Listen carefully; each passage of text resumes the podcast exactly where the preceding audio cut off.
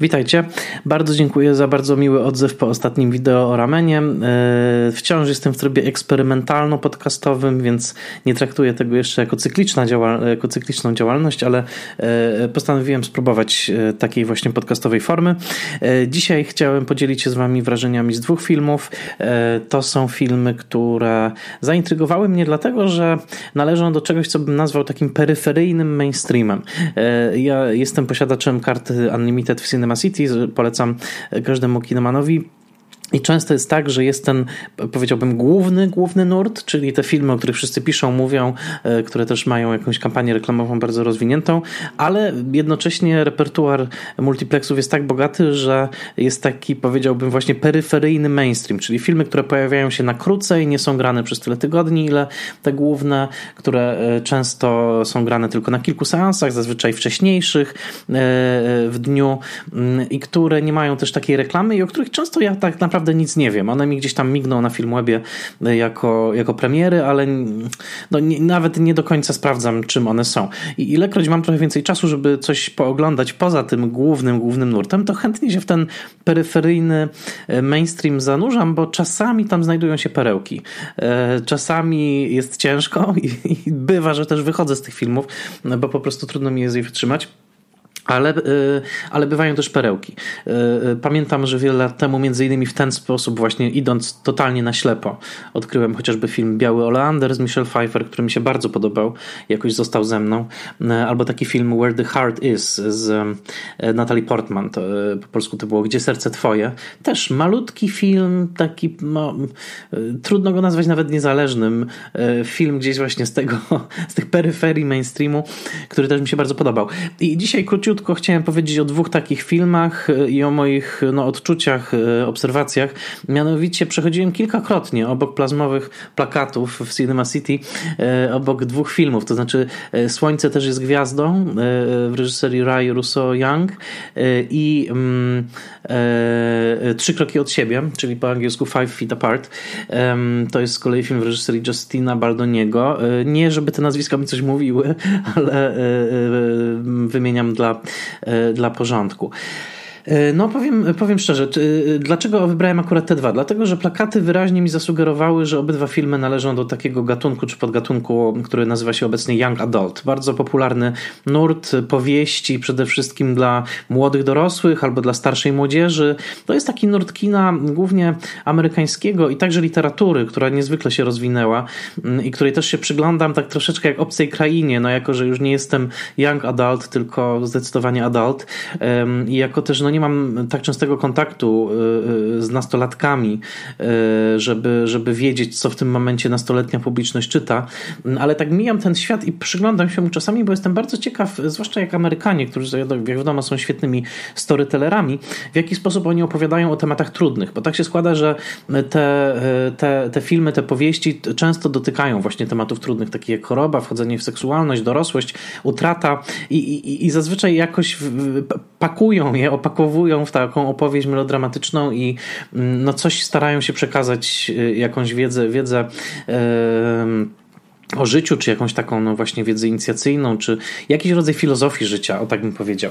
E, I bardzo mnie to interesuje, jak to jest robione. Pamiętam, że między innymi to moje zainteresowanie wzięło się z tego, że kiedy wiele lat temu po raz pierwszy kupiłem sobie Kindla i zastanawiałem się, co by tutaj przeczytać, po raz pierwszy kliknąłem i kupiłem coś przez Kindla e, z amerykańskiego Amazona, e, to kliknąłem wtedy w top bestseller. Pomyślałem sobie, a, przeczytam pierwszy bestseller, jaki przyjdzie po prostu pod palec. I, i tym bestsellerem tego dnia była powieść powieść Johna Greena pod tytułem The Fault in Our Stars, czyli Gwiazd naszych wina. E, i po prostu w ciemno totalnie przeczytałem tą powieść i pamiętam, że nawet nie wiedziałem, że to należy właśnie do tego gatunku Young Adult, ale zacząłem czytać tą opowieść właśnie o, o śmiertelnej chorobie, przezwyciężaniu wstydu związanego z tą chorobą, o takich no właśnie miłości osób chorych. E, I, i miałem wrażenie, że no tak, no to nie jest do końca napisane tak jak dla dorosłego czytelnika, jednocześnie jest tutaj jakiś taki no, przekaz dydaktyczny, tak?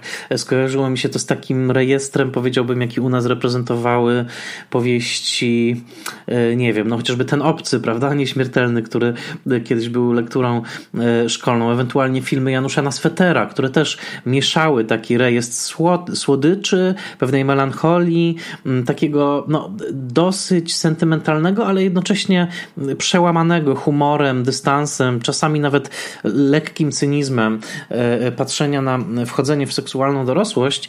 E, I to wszystko, no, powiem, zawsze mnie interesowało jako właśnie próba mm, opowiedzenia młodym ludziom świata w takiej formie po części dydaktycznej, po części też otwierającej z kolei mnie, który jakby już dalej na tej życiowej drodze, na to w jaki sposób dzisiaj młodzi ludzie doświadczają tych wszystkich stanów. Dodam, że tutaj przede wszystkim media społecznościowe, które często w tych opowieściach są obecne, no jakoś, jakoś grają ogromną rolę i, i moim zdaniem pod względem socjologicznym to też jest e, dosyć ciekawe, jak te media społecznościowe są obecne w tych, e, w tych opowieściach. E, później pamiętam, że Young Adult to też pojawiło się jako tytuł filmu Jasona Reitmana Kobieta na skraju dojrzałości z Charlize Theron, który mi się bardzo podobał, który widziałem kilkakrotnie. Świetna rola Charlize Theron, świetny drugoplanowy Patton Oswalt, gdzie z kolei ten właśnie Young Adult był, miał trochę wydźwięk ironiczny, to znaczy główna bohaterka pisała powieści Young Adult, ale sama też trochę była mm, e, w pewnym sensie niedojrzała, e, więc no, to, to, to też wywołało jakieś dobre skojarzenie. Ale przechodząc do tych dwóch filmów, Chciałem e, chwilkę o nich opowiedzieć. Więc filmy są, powiedziałbym, zbliżone jak dla mnie jakości. Zdziwiłem się, że tak bardzo różnią się, jeżeli chodzi o wizyty, e, o, o rezultaty kasowe. Mianowicie e, Trzy kroki od siebie jest ogromnym sukcesem kasowym. Słońce też jest gwiazdą, okazało się porażką kasową. Za chwilkę też o tym spróbuję powiedzieć, ale powiem, będę mieszał jakby obserwacje filmowe z takimi właśnie społecznymi a propos tych filmów filmów. Wszedłem na seans e, trzech kroków od siebie, seans o 11.50 w warszawskim Cinema City e, i byłem od razu uderzony tym, jak wiele osób jest na sali. Po pierwsze, no jest czas wakacyjny, mm, ale e, no to nie jest też tak, że o 11.50 każdy film tyle osób zbierze i w zasadzie wszystkie osoby na sali poza mną, przez co wyglądałem trochę creepy, to byli właśnie nastolatkowie. I, i chcę podkreślić, nie tylko dziewczyny. E, były oczywiście pary, e, było dużo mm, grup dziewcząt, ale też e, byli, było sporo chłopaków mm, na, na, na sali i zrozumiałem, że ten film no najwyraźniej musi mieć jakiś following, tak? To znaczy jakąś grupę docelową, która już o nim wie, która chce go zobaczyć. I powiem szczerze, film, ja oczywiście oglądałem go z pewnym dystansem, zaraz też o tym powiem, ale film naprawdę wywołał bardzo silne reakcje emocjonalne widzów. W drugiej godzinie chusteczki poszły w ruch, co chwilkę było słychać, słychać łukanie, dosłownie łukanie. Nie pamiętam, kiedy coś takiego przeżyłem w kinie. E, więc, więc no, widać, że ten film bardzo na młodych e, ludzi działa. W przypadku Słońce też jest gwiazdą. To był seans o podobnej porze, ale byłem jednym może z trojga widzów na sali, więc tutaj być może też się odzwierciedla trochę to, jak się ułożył światowy box office tych filmów.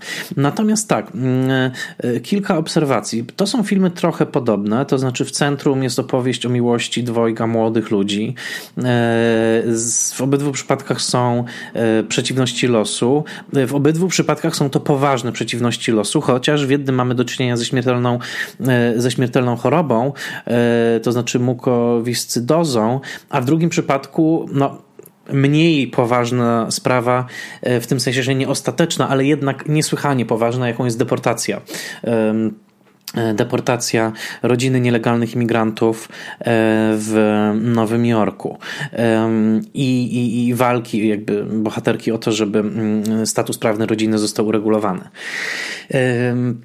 No więc tak, mamy właśnie. Słońce też jest gwiazdą, czyli opowieść o owej dziewczynie Nataszy, którą gra Yara y, Shaidi, którą możecie kojarzyć z serialu Blackish. I tutaj, no właśnie, ona ma ten problem, że musi, stara się zapobiec deportacji swojej rodziny na Jamajkę. Jej rodzina jest właśnie, nie mają statusu obywateli amerykańskich. Wszystko dzieli się w Nowym Jorku, czyli w tym mieście wielkiej obietnicy złożonej imigrantom. W odpowiednim momencie oczywiście pojawia się Statua Wolności, która witała imigrantów. Pamiętamy sceny z Ojca Chrzestnego Dwójki, gdzie młodzi, gdzie świeżi imigranci przypływają do Stanów Zjednoczonych i pierwsze co widzą, no to właśnie Statua Wolności, która ich wita. Mm, zresztą mm, wiemy o fragmencie poetyckim, który towarzyszy tej obietnicy, prawda? Dajcie mi waszych uciemiężanych, dajcie mi waszych biednych, czyli ta Ameryka przytulająca niejako do swojej piersi e, imigrantów z całego świata. No więc e, tutaj pomysł scenariuszowy dosyć sprytny jest taki, że bohaterka Natasza ma 24 godziny na to, żeby przekonać swojego e, prawnika z urzędu do tego, żeby pomógł w odwołaniu się od decyzji sądu właśnie tego deportacyjnego. I zostaje wprowadzony taki delikatnie zarysowany, niemocno wątek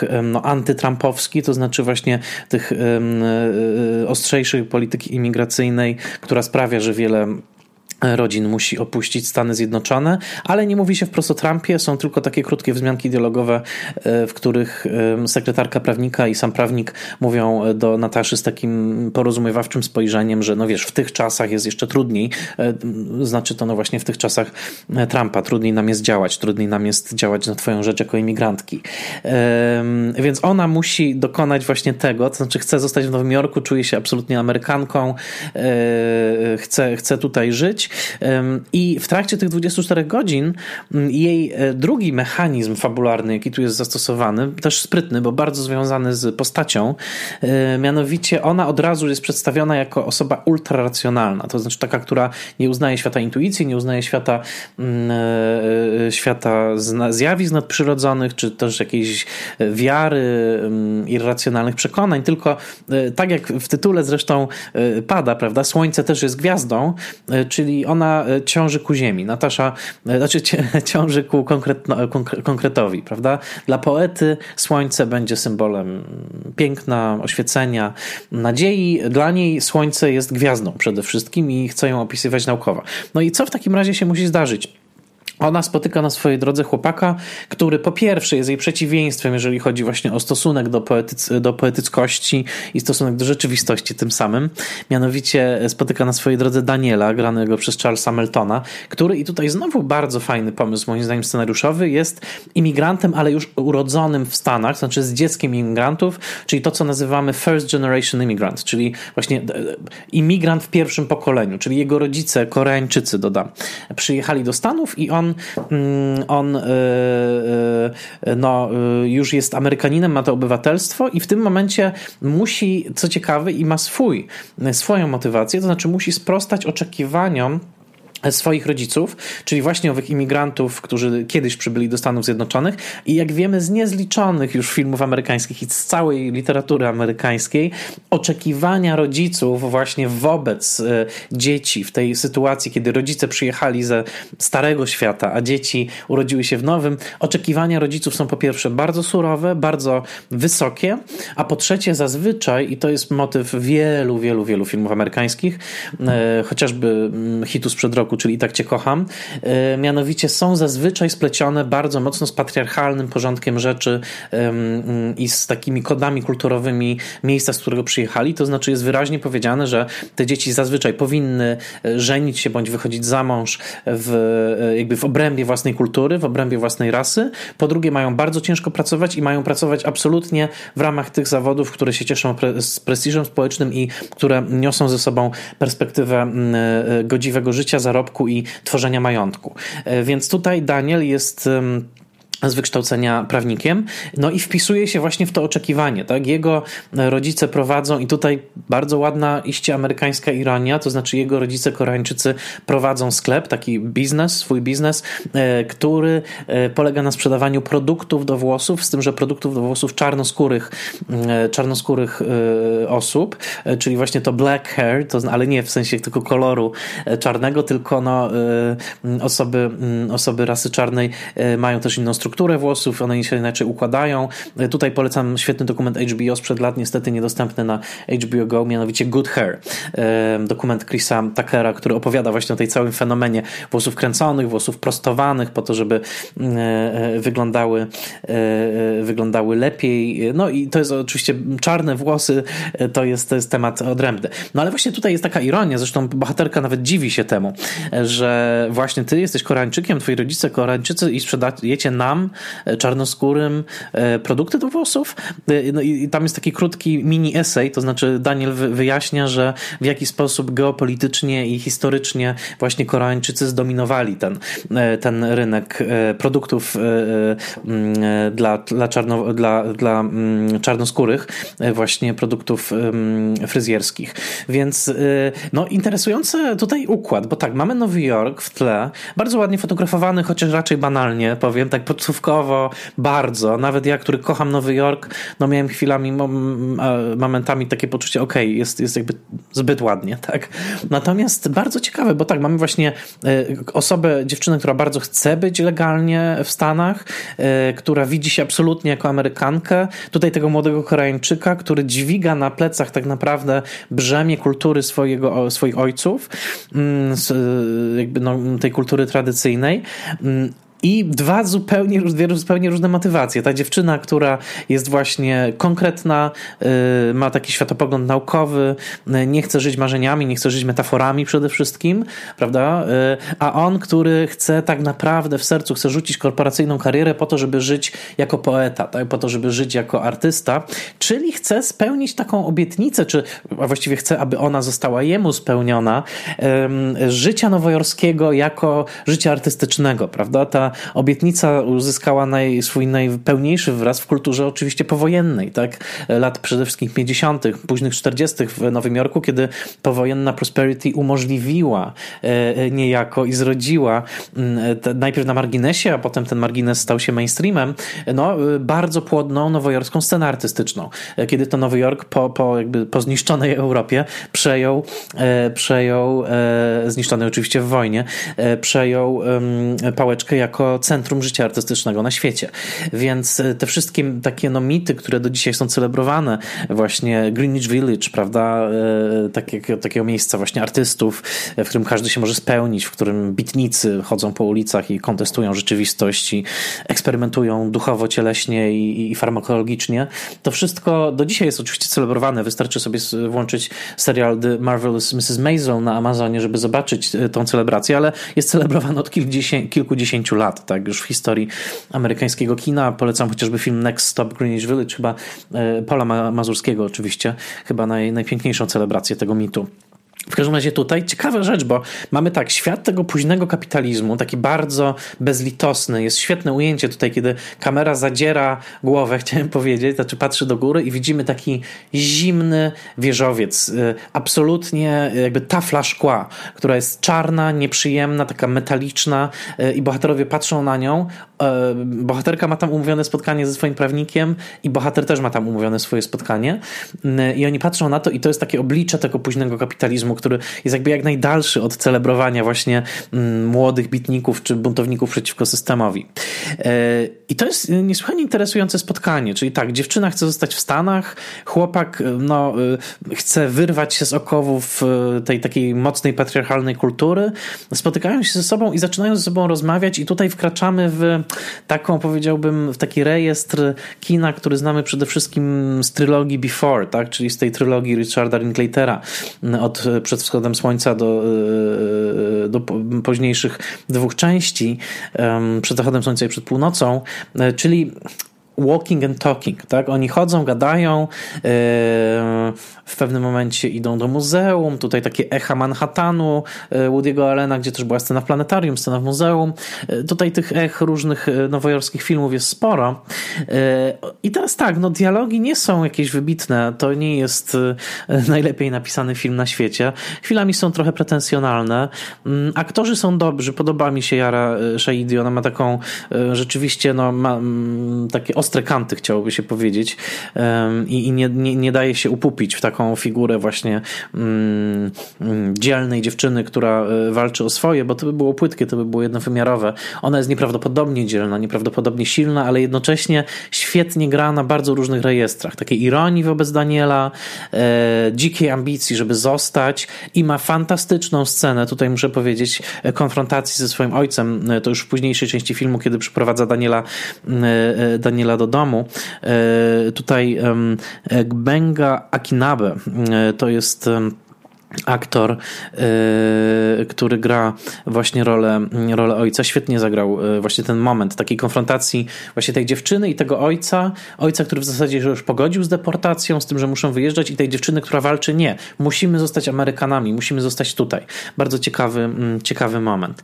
Więc tak, temat, tematy poważne w tym filmie, takie właśnie no, opakowane dla młodej widowni, to przede wszystkim na pewno różnorodność kulturowa, na pewno imigracja, na pewno kwestie, no właśnie polityczne związane z imigracją. Też ważne jest to, że obydwoje młodzi ludzie tutaj reprezentują mniejszości etniczne Stanów Zjednoczonych. Obydwoje są niesłychanie ambitni, e, przede wszystkim przez to, że wiążą swoją przyszłość z wyższą edukacją, e, e, różnie pojętą, ale także ze sztuką, więc nie mamy tutaj do czynienia z taką bezradną amerykańską młodzieżą, która się gdzieś błąka i, i, i marnuje swoje życie, tylko nie, absolutnie. To są bardzo, jak to się mówi, driven postaci, czyli takie właśnie natchnione, e, ambitne, e, pewne swego. E, no i, i, i są tutaj momenty, które rzeczywiście są emocjonalne, to znaczy, kiedy zdajemy sobie sprawę z tego, jak bardzo zagrożony jest ten byt Nataszy jako Amerykanki i z tego z kolei, jak Daniel bardzo musi się sprzeciwić kulturze i patriarchalnej z jednej strony, ale także tej kulturze korporacyjnej, prawniczej z drugiej strony, po to, żeby być sobą. Film nie, filmu nie oceniam yy, jakoś szczególnie wybitnie. To nie jest. Yy, wybitny to, film. To nie jest też film bardzo dobry, ja bym go ocenił jako dobry. Myślę, że on troszkę się może rozmijać jednak z publicznością młodą. Po pierwsze, dlatego, że aktorzy mm, tutaj grający y, jednak już wypadają troszeczkę staro, bym powiedział. Y, a po drugie, dlatego, że mm, y, jednak jest tutaj też za mało scen lirycznych, to znaczy takich, w których nasi bohaterowie mm, ulegaliby sile tego uczucia. No, jest taki jeden moment, kiedy bohaterka prawie spóźnia się na spotkanie ze swoim prawnikiem, ale znowu miałem troszkę problem z tym, że zwłaszcza ten zegar, który zostaje zamontowany na początku filmu i który zresztą powraca wielokrotnie dosłownie, bo widzimy wielkie wskazówki zegara, sekundnik na tablicy zegara, na tarczy i tak dalej, że jednak nie ma w tym filmie takiego poczucia właśnie, że zegar tyka, że, mm, że czas ucieka. No, mm, powiedziałbym tak, liryczny film o poważnych sprawach, przede wszystkim odniesieniu do tego, jaką drogę przyszłości, jaką drogę życiową bohaterowie, e, e, bohaterowie wybiorą. Także to, ten film oceniam raczej średnio. I drugi film też jest w tym rejestrze, ale zainteresował mnie troszkę bardziej, mianowicie właśnie te trzy kroki od siebie, dlatego że tutaj tak, no temat jest bardzo poważny, to znaczy e, śmiertelnej de facto choroby, tak, mm, na, na, nadprodukcji przez gruczoły, nadprodukcji śluzu, flegmy. Y, troszkę się dowiedziałem czytając później, wychodząc z kina o, o mukowiscydozie. Y, z tym, że muszę powiedzieć tak, że tutaj mamy do czynienia z czymś mm, następującym, to znaczy znaczy to jest melodramat. E, oczywiście melodramat z chorobą w tle jest klasycznym pomysłem. Będę teraz dosyć bezdusznie analizował ten film, tak? Czyli jakby choroba chorobą, oczywiście jest to, jest to niebywała e, tragedia i cierpienie ludzkie, ale tutaj też no, trzeba powiedzieć, że Hollywood bywa cyniczny i e, no, ten film jest skonstruowany w taki sposób, że wykorzystuje wręcz pewne charakterystyczne cechy mukowiscydozy jako, no, jako mechanizm fabularny i to to wręcz chwilami mi przeszkadzało. Już zaraz powiem o co, o co, o co chodzi. Mianowicie, mamy tutaj no, interesującą sytuację. No tak, y, melodramat z chorobą w tle jest oczywiście najbardziej klasycznym rozwiązaniem, jakie może być. Tak? Love Story y, y, z roku 70 Artura Hillera to jest chyba to naj, naj, najdoskonalsze wcielenie tak? tego melodramatu, gdzie on poznaje ją, jest wspaniale, są między nimi różnice klasowe, ale w pewnym momencie przychodzi białaczka, no i Ali McGraw mm, odchodzi na naszych oczach, oczywiście zawsze pięknie uczesana, umalowana i tak dalej. Tutaj mamy mm, właśnie młodych ludzi, to po pierwsze pierwsze młodych ludzi e, w szpitalu mm, e, no, na takim oddziale mm, intensywnej opieki, temat szpitalny jest prowadzony bardzo dobrze. Bardzo mi się podoba fakt, że w pierwszej scenie jest tak, że jesteśmy w pokoju głównej bohaterki, odwiedzają ją przyjaciółki, wydaje się nam, że jesteśmy w zwykłym pokoju mm, nastolatki, jakieś plakaty, wyklejanki i tak dalej, ale widzimy tylko bardzo bliskie plany i tak nie, nie umiemy się zorientować w tej przestrzeni. Po czym nagle koleżanki mówią jej, słuchaj, szkoda, że z nami nie pojedziesz na tą imprezę i tak dalej.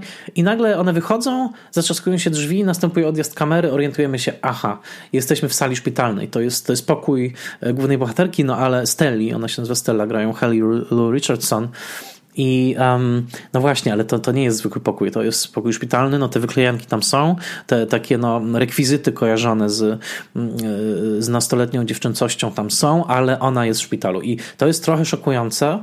Jednocześnie ustawia nam fantastycznie postać, ustanawia nam jej świat, ustanawia nam jej problem. E, to za mało powiedziane, tak, ale jakby w kategoriach dramaturgicznych. E, I dalsza część jest taka, że ona spotyka na swojej drodze chłopaka Willa, gra go Cole Sprouse um, i nawiązuje się coś w rodzaju romansu. I e, dwie, trzy rzeczy, które chcę powiedzieć o tym filmie. Po pierwsze, Mukowiscydoza i fakt, że chorzy na nią nie mogą się zbliżać do siebie wzajemnie w obawie przed zakażeniem e, na więcej niż e, six feet, czyli 6, 6 stóp mm, dosłownie. Bohaterka negocjuje w pewnym momencie 5 stóp i dlatego film się nazywa five feet away, a nie six feet away.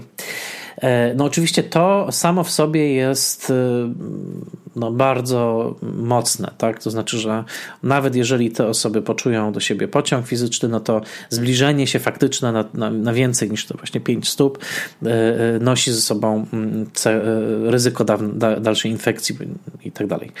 Więc to jest jako mechanizm fabularny to działa znakomicie, dlatego że jeżeli mamy młodych ludzi, i to jest potwierdzone, że obydwoje nie mieli doświadczeń erotycznych, mówią w tym filmie, tak, że, że, że nie byli z nikim.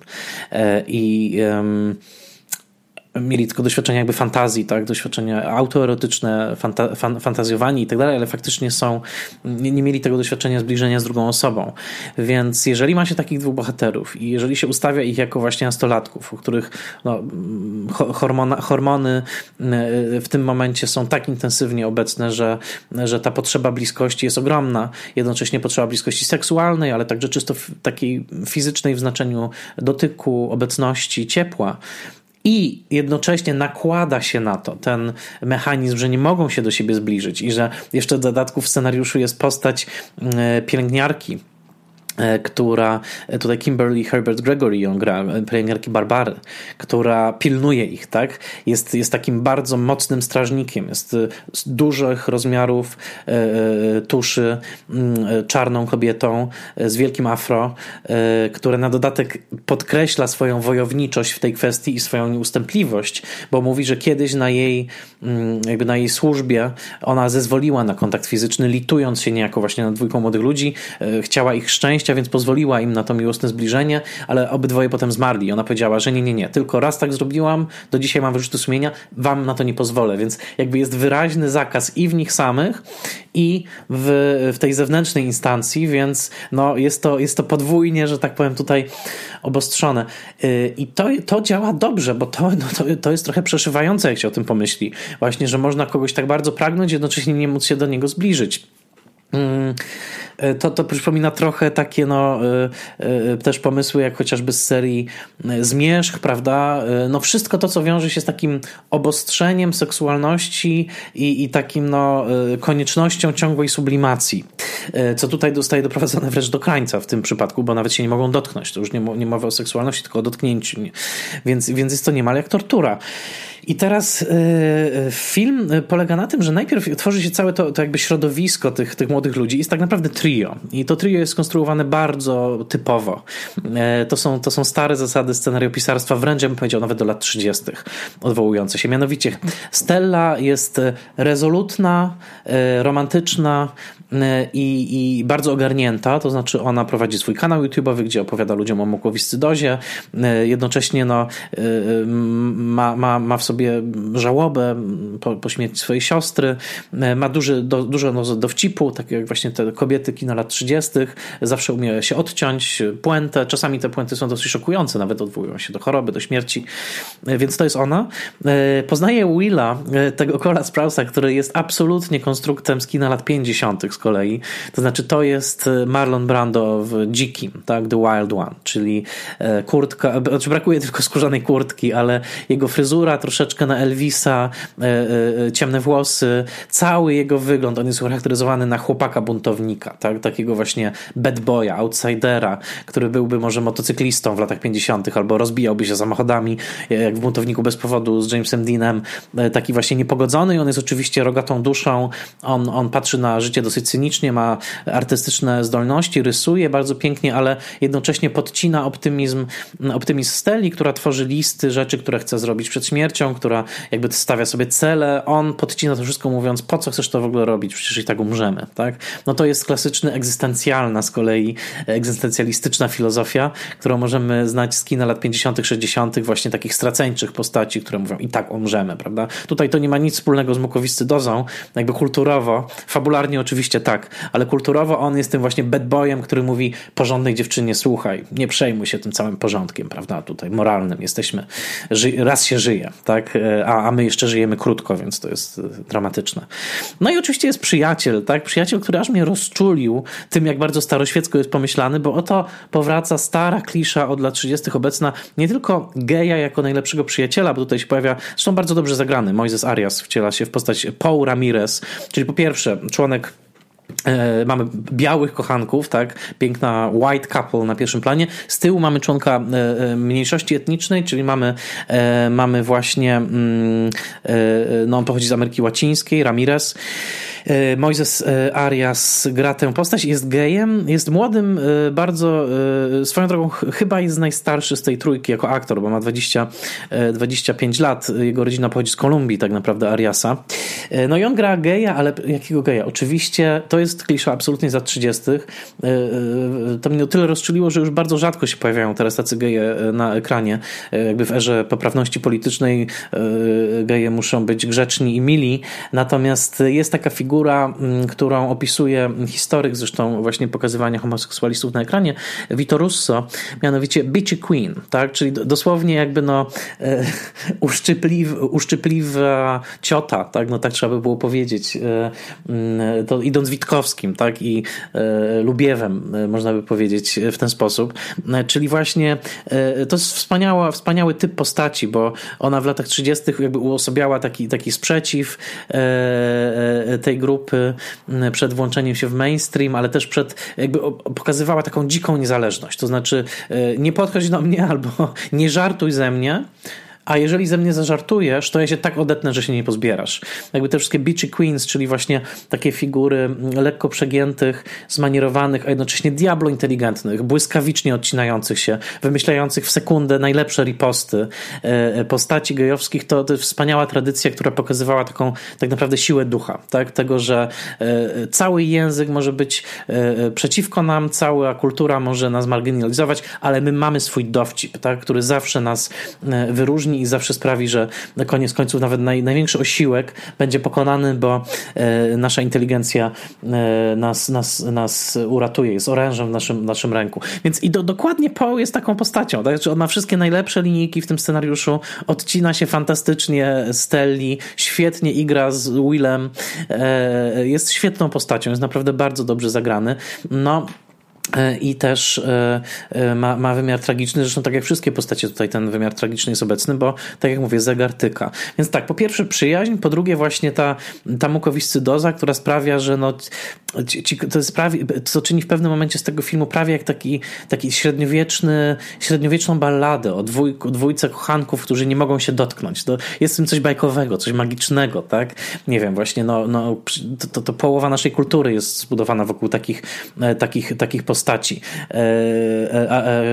Heloiza i Abelard, prawda? Kochankowie, którzy nie mogą skonsumować swojej miłości, bo nakaz religijny, nakaz moralny sprawia, że, że nie mogą się dotknąć. Tutaj mamy chorobę, ale mamy ten sam topos i, i, i to nieprawdopodobnie działa na młodych ludzi. Ja dzisiaj to widziałem, że jakby to te momenty, kiedy oni się obnażają przed sobą, oczywiście są bardzo piękni i e, świetnie zbudowani i tutaj no, e, hollywoodzka zasada, zgodnie z którą choroba to e, przede wszystkim ogranicza się do jakiegoś rekwizytu, w tym przypadku tej, tej tuby, rurki do intubacji, która jest takim no, dosłownie rekwizytem zaznaczającym prawda, chorobę, a drugie to jest to, że, że Stella zazwyczaj ma zburzoną fryzurę i powiedziałbym, że to jest tyle i czasami jest trochę blada, no i to jakby tyle, jeżeli chodzi o wizualne sygnalizowanie choroby, ale, ale są takie momenty, oni się tutaj obnażają, mają kilka blizn, one też są bardzo dobrze zaaranżowane na ich idealnych torsach, tak jakby nie, nie, nie, nie oszukujmy się, to jest Hollywood, tak, czyli jakby następuje taka estetyzacja choroby, ale e, powiem szczerze, że no widziałem, że to ma niesamowite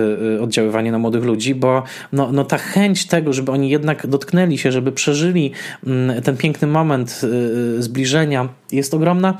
No, a tragiczny wyrok, który nad kochankami wisi, jest też, jest też nieuchronny, więc, więc jako opowieść jest to skonstruowane, powiedziałbym, wręcz cynicznie e, chwilami. I, i, I, dodam, że film, co, o czym poczytałem potem na Wikipedii, spotkał się rzeczywiście z takimi zarzutami cynizmu, a przede wszystkim z zarzutami wykorzystywania mukowiscydozy, a także e, e, upiększania jej, takiej hollywoodyzacji, a także podobno, chociaż nie uczestniczyłem w tej kampanii, ale wiem, że z Wikipedii, że film był promowany kampanią w mediach społecznościowych, e, mianowicie taką akcją, gdzie e, e, użytkownicy mieli się dzielić swoimi historiami z takich sytuacji, kiedy byli daleko od swojej osoby, albo nie mogli jej dotknąć, swojej ukochanej osoby, albo nie mogli jej dotknąć, byli od niej oddzieleni. No i tam ludzie się dzielili historiami o tym, że ktoś wyjechał, jakiś związek na odległość i tak dalej. Po czym z kolei członkowie wspólnoty rodzin z osób z mukowiscytozą zaprotestowały, że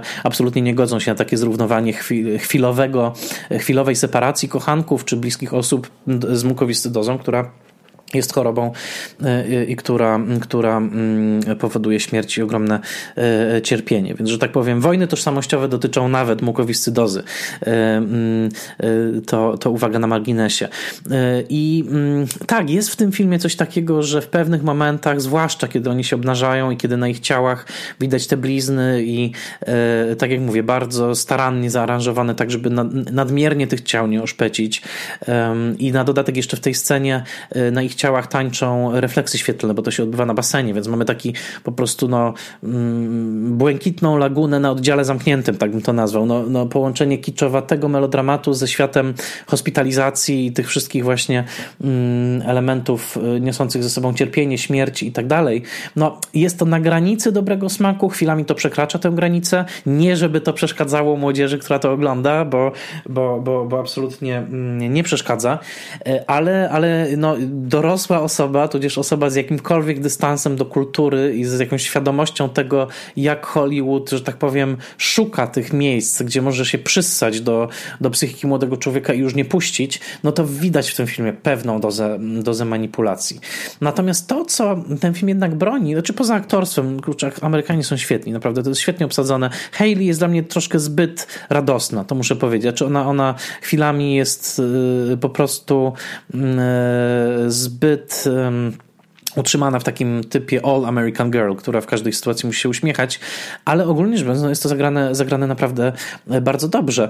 Mm, skojarzyło mi się to też te sceny, kiedy oni są takimi kumplami i widzimy e, taką te interakcje między nimi, przede wszystkim między Stellą, Willem i Poem. E, to przypomniało mi też trochę mm, ten film Miseducation of Cameron Post, który był niedawno na naszych ekranach, gdzie z kolei mieliśmy no, osoby nie chore, tylko mm, osoby homoseksualne, młode, które zostały uznane za chore z, powodu, e, z powodów moralnych i wysłane na taki e, reparacyjny e, obóz, w cudzysłowie, którym miał uczynić z nich osoby heteroseksualne. I te właśnie momenty tej takiej solidarności, takiego mrugnięcia okiem na zasadzie no, spojrzenia na siebie i po, takiego powiedzenia, jesteśmy w tym wszyscy razem, tak jakby wspólnie przechodzimy przez to cierpienie, pożartujmy z tego trochę chociażby, niech ten humor się stanie dla nas jakimkolwiek wentylem emocji, spuszczenia napięcia, które wokół nas narasta i które sami w sobie też siłą rzeczy generują Więc tutaj są takie momenty, one są bardzo dobre. Koniec końców film nie tylko, że jest za długi, bo jest, dla mnie też nosi cechy pewnej eksploitacji choroby. Nie wiem wciąż, czy to jest polskie słowo, chyba go wciąż nie ma w słownikach e, od amerykańskiego exploitation, ale takiego, no powiedziałbym, manipulacyjnego wykorzystania choroby, tak? Właśnie dla celów, e, dla celów, no komercyjnych, co tutaj dużo mówić. Film odniósł ogromny, ogromny kasowy sukces. Z tym, że mm, zastanawiałem się nad emocjami młodych ludzi, które widziałem wokół siebie. Ja ich nie przeżywałem oczywiście w taki sposób. Film wzruszył mnie w kilku momentach, ale chyba nie w tych, w których e, no, najbardziej miał być wzruszający. Mm, powiem tak, ja uważam, że ten film jest dobry. To znaczy uważam, że jest dobry dla młodych ludzi z dwóch powodów. Po pierwsze, dlatego, że seksualność jest tematem trudnym dla każdego młodego człowieka. E, dla osoby chorej oczywiście w dwójnasób, ale tak naprawdę e, seksualność jest tak nieznanym terenem, kiedy na niego wkraczamy i tak trudnym, że jakikolwiek film, który w sposób empatyczny pokazuje młodych ludzi, że tak powiem, z równym lękiem wkraczających i z równą niepewnością wkraczających na ten teren i y, y, z równym strachem, bo, bo, bo ten strach towarzyszy każdemu. No, dlaczego ta opowieść jest uniwersalna? Nie dlatego, że każdy chorował na mukowiscydozę, tylko dlatego, że każdy jest w stanie zidentyfikować się tą sytuacją, w której bliskość drugiej osoby może się wiązać z jakimś zagrożeniem, czy lękiem, czy niepewnością. I stąd bierze się ogromna siła tej, tej opowieści. A druga siła jest taka, że ten film naprawdę, i to uważam za jego dużą edukacyjną wartość, taką moralną, że film pokazuje, że należy przykładać wagę do własnego życia. Tak, że życie powinno być e, przeżywane w sposób e, pełny, sensowny, w taki, w którym no jakby jest też zgodny z naszą naturą, zgodny z, z, z naszym powołaniem, tutaj w tym przypadku artystycznym dla tego chłopaka, e, że tak powiem, niezależnie od tego, ile to życie będzie trwało. Bo to przesłanie o kruchości życia jest czymś, o czym mam wrażenie też jako dorośli bardzo bardzo często zapominamy i, i, i, regularne przypominanie o tym niby jest zadaniem sztuki, jakby memento mori, ale w naszych czasach, które są tak jakby e, skupione jednak na konsumpcji, na przyjemności, na, na, na, na życiu, e, które rzekomo się nie kończy, każdy film w tym głównym nurcie tudzież jak to powiedziałem na początku, na peryferiach głównego nurtu, który w wyraźny sposób zawiera w sobie to memento mori, tak? czyli jakby no, nie przemilcza śmierci uważam jest naprawdę cenny. E, jakkolwiek to by było lukrowane, jakkolwiek byłoby to sentymentalizowane, to jednak jakby fakt naszej śmiertelności uważam za tak e, centralny dla naszej egzystencji i tak bardzo wypierany z naszej kultury, że tutaj, kiedy on jest podany w takiej formie właśnie miłosnej ballady, baśni nawet troszeczkę przypowieści, mm, no uważam, że to jest cenne. I, I dzisiaj patrząc na tych młodych ludzi jestem przekonany mm, i nie mówię tego absolutnie z wyższością, na jakimś poziomie wszyscy jesteśmy nastolatkami, którzy ledwo sobie radzą z życiem swoim, ale, ale patrzyłem na to i sobie myślałem, kurczę, to jest dobre. Znaczy oni, oni usłyszeli coś ważnego dzisiaj w tym kinie. E, I, i, i myślę, że dlatego też bym postawił ten film troszkę wyżej niż, niż um, Słońce jest e, tylko, także, przepraszam, gwiazdą. E, dwa filmy Young Adult no, powiem tak, cztery godziny mojego życia spędziłem oglądając te filmy. Nie żałuję. W przypadku Słońce jest e, też gwiazdą. Przede wszystkim nie żałuję, dlatego że zawsze lubię pobyć w Nowym Jorku, chociażby wirtualnie. E, ale gdybym miał wolę zająć te dwa filmy, no to po pierwsze nie musicie oglądać żadnego z nich. To po pierwsze, to jest bardzo ważne, e, bo, bo to nie są rzeczy, które, które zmienią wasze życie. Jeżeli mieście, mielibyście wybierać spośród tych dwóch, polecam ten drugi, ale najbardziej polecam wam, nie wiem oczywiście jaka jest grupa wiekowa, do której mówię, ale albo polećcie młodym ten, ten film e, właśnie e, Trzy kroki od siebie, albo jeżeli jesteście w tym wieku, to, to zazdroszczę i e, polecam także. To tyle na dzisiaj. E, zobaczymy, jak się będą układały dalsze losy podcastu. Na razie jest to totalna wolna amerykanka, ale jeżeli Wam się spodobało, to e, proszę zasubskrybujcie, polećcie e, może ten podcast, bo no, miło mi się do Was mówi. Jeżeli Wam się miło słucha, to proszę o sygnał zwrotny i może się to uda przekuć w coś regularnego. Pozdrawiam serdecznie.